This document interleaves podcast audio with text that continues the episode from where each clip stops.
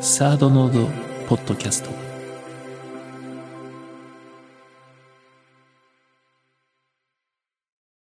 こんにちは。人生相談のコーナーです。では早速今日のお便りを読んでいきましょう。いつも人の意見が気になります。どうしたら迷わないで行動することができるようになるのでしょうか？うん。ね、こう人の意見が気になっちゃうんだね。うん。でもね、あの、結構人の意見っていい加減で適当に言ってる場合も多いよ。うん。あの、その時にパッと思ったことこうじゃね？とか、これはこうだよね？って組み立てて喋ってるけど、意外と人の意見ってね、すごい考え抜いた意見っていうよりもいい加減な意見だと思うから、うんと、きっとこれを、まあ、こういうふうに人の意見が気になって行動できない人っていうのは、その反対なんだと思うんだよね。いい加減じゃなくて適当なことを言えないっていう人だと思う。だそこは長所だと思うから、あの、バンバンバンバン思いついたことを言う人とはちょっと違うと思うんだけど、まあそれがね、行動で迷ってしまうっていうのは、まああのあれだね、あの、オーナー飛びとね、の原理だね。よく言うけどね、あの、オーナー跳びの縄見すぎちゃって入れなくなっちゃうっていう、あの、ギクシャクしちゃうっていうね、体がね。そうそうそう。だから、あんまりそこ見見すぎると、まあ、入れないんだけど、うん。じゃあ飛び込んでみろって言ってもね、最初がちょっと難しいもんね。でもね、そのオーナー跳びの原理って、縄をあんまり見ないで、自分の体がそれについていく能力があると、慣れていく能力があると信じて飛び込んでいくときに、あの、心と体がこう一体になるよっていうね、やがてできるよっていう意味でもあるのね。まあでも、この迷わないでね、行動することっていうのは、これ人の意見を置いといても、なかなかこう決断することが難しいなっていう人もいるんじゃないかなと思うね。で、その、なんだろう、迷わないで行動するとかね、その、何かを選ぶ、選択するっていうことを苦手だと思ってる時って、実は選択することがに、選ぶことが苦手なわけじゃなくて、捨てることができないだけだよね。たくさんある選択肢の中で、だって一個選ぶっていうね、決断するっていうことは何かを選ぶことだってみんな思ってるけど、だから選べないと思ってるけど、その選ぶことじゃないんだよね。それを選ぶことによって他のものを捨てることになるから、他の可能性を閉じてしまうから、そのことがね、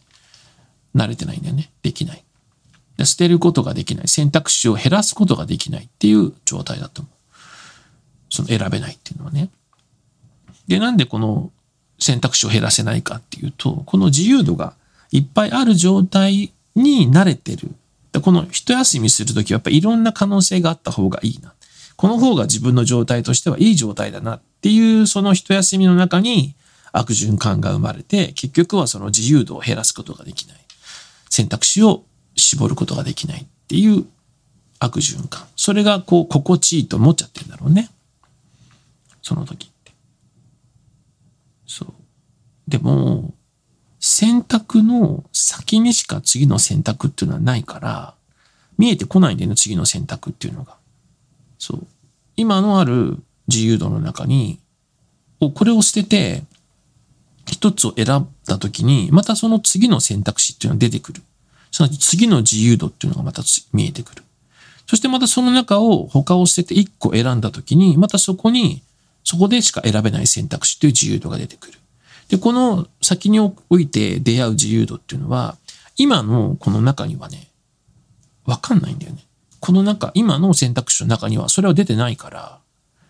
うん。だからこの選択した先に選択があってっていうことをどんどん進んでいかないと、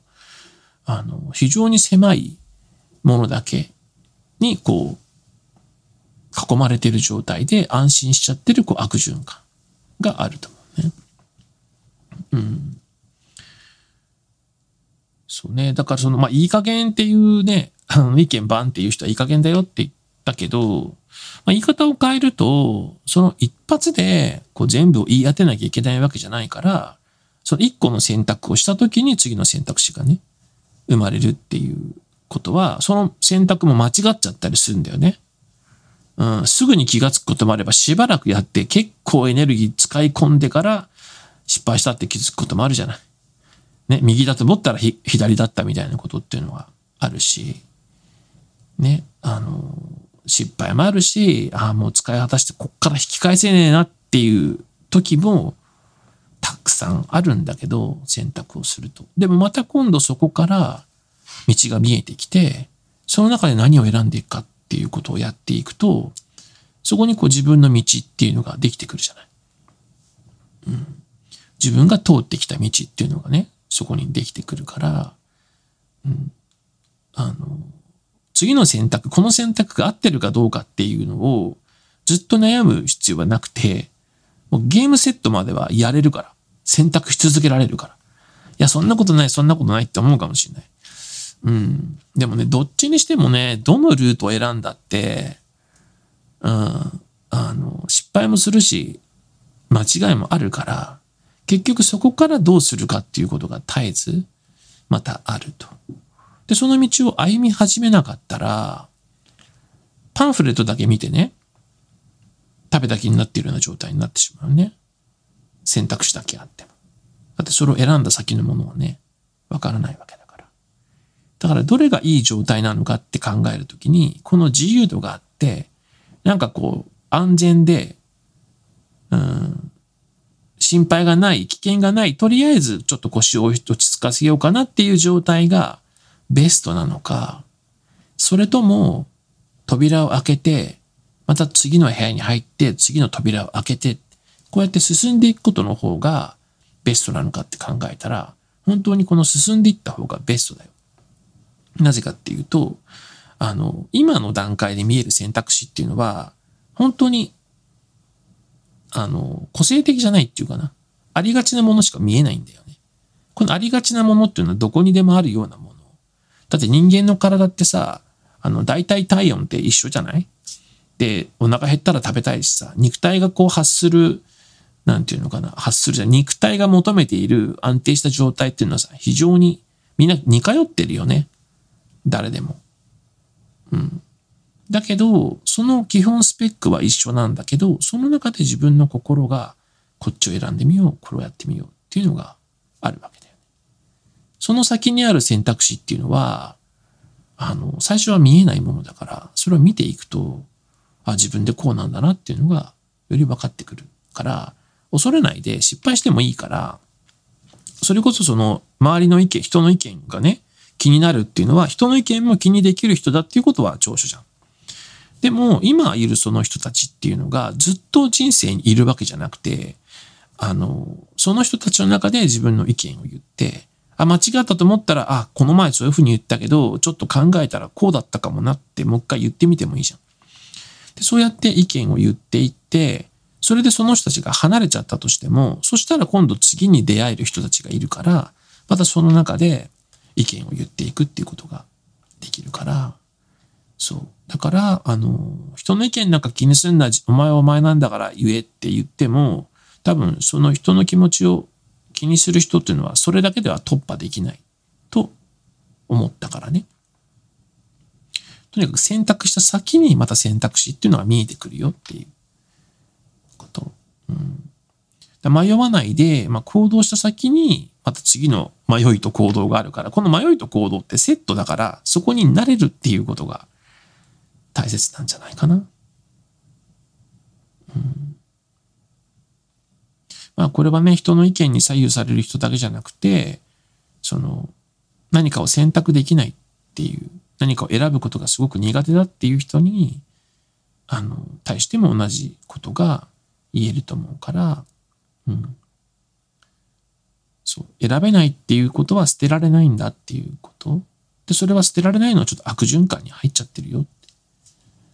うん。今の選択肢だけをこうキープしようとするとこにとどまっちゃってるから、ゲームセットなんてね、人生いつゲームセットが来るのかわかんないんだから、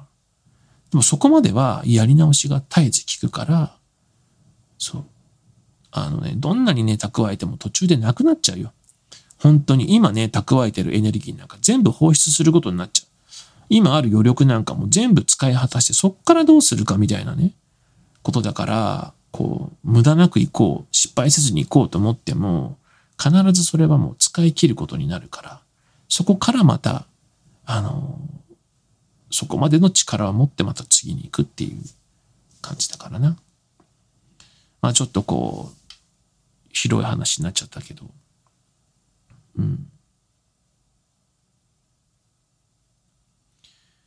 そのオーナーとみたいにね、慣れていかないとできない。逆に慣れたらできることでもあるから、うん。